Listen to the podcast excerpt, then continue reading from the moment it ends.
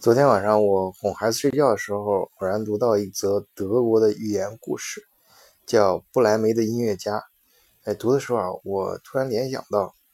最近几天非常热门，几乎是所有人都避不开的一个话题，就是贸易战。哎，今天我就想跟大家分享一下这则寓言故事和我的一些小小的感悟。故事内容主要讲的是一头驴。一条狗、一只猫和一只鸡，哎，他们都觉得自己年龄大了，不能再跟主人提供更多的服务了，所以就赶在主人杀掉他们之前都逃了出来。哎，在他们相遇之后啊，由那个驴的提议和带领下，他们准备去不来梅以卖艺为生，成为不来梅的音乐家。结果呢，他们途中遇到了一伙强盗的据点。这由于误打误撞啊，被强盗呃认为是一股神秘的力量，把强盗给吓跑了。于是啊饥肠辘辘并且疲惫不堪的他们，首先是把强盗剩下的食物非常过瘾的饱餐一顿，哎，然后就直接占领了嗯强盗的这个房间，好好的休息了。那，当然他们都是选择自己最舒服的方式啊。你比如说猫呢，就躺在这个炉灰里面；鸡呢，就卧在房梁上。狗呢，就睡在门后面。哎，这个时候呢，强盗在远远的地方看他们，哎，嗯，被这个他们认为一股神秘力量抢走的，呃，他们原来那个据点逐渐灯火熄灭了。哎，他们就派了一个，呃，其中自己的一个小兵吧，作为先遣队过去查看一下。啊，结果他去的时候呢，啊，在那个屋里面摸黑。呃，首先就是和这几个人相，嗯，和这个呃房梁上的鸡啊，还有什么相遇的时候，反正被捉弄了一下。这个这个场景有点像大家看到的动画片里面那种戏剧性的，这是个寓言故事嘛。啊，但是这个由于在这个漆黑的环境中啊，这这个作为先遣兵的这个强盗啊，他就觉得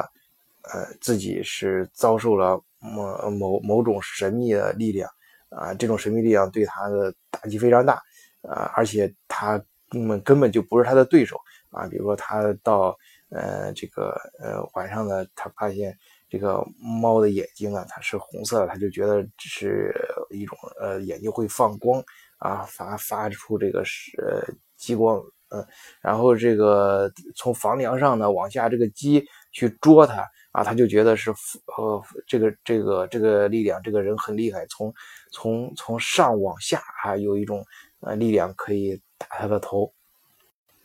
那就等等吧。总而言之，他回去报告之后呢，强盗呢就赶快就退，又退避三舍了，就不敢再回去了，觉得这个力量太强大，他们根本不是对手。故事很简单啊，也很戏剧。我从这则寓言里面有三点思考。第一，人们总是认为交易才能带来长久，而施舍是不能。在这则寓言中，驴呢，它一辈子给主人拉粮食啊；鸡呢，打打鸣，嗯呃，猫呢去捉老鼠，狗呢看门。他们认为自己都是在呃利用自己的技能给主人带来某方面的服务，而他们觉得自己老了之后呢，自己这方面的技能就。嗯，不太好了，呃，就无法像以前那样靠技能来跟主人，呃，交换，进而他们不再相信主人可以一直对他们进行施舍，甚至他们认为还会被主人给杀掉，所以说就及早的逃离了。而逃离之后呢，他们也认为自己啊，虽然就原来的由于年龄大了，自己原来的技能不能够发挥了，但是。啊，他们还可以靠嗯当音乐家来跟呃路人或者他们未来的雇主呃形成一个交换啊，通过这个交易呢，他们认为可以长久的生存下去啊。不过现在很多朋友家里可能也有这些宠物，但嗯都不像过去，不像我们呃呃就就像其实我像我们小时候呃还还可以在在农村。生活过的朋友也会有这种感觉，就是家里有家畜啊什么，它功能性还是比较强的。呃，现在呢，呃，养的各种嗯家畜就不能叫家畜，都都称为宠物啊。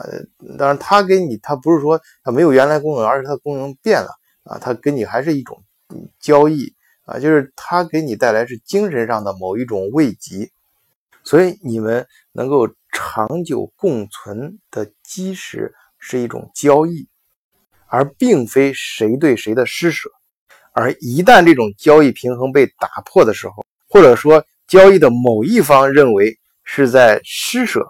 或者被施舍，带来的结果必然是逃离或者是战争。第二点是，战争往往源自于盲目的自信，而局部的争斗则源自于无知。这则寓言中呢，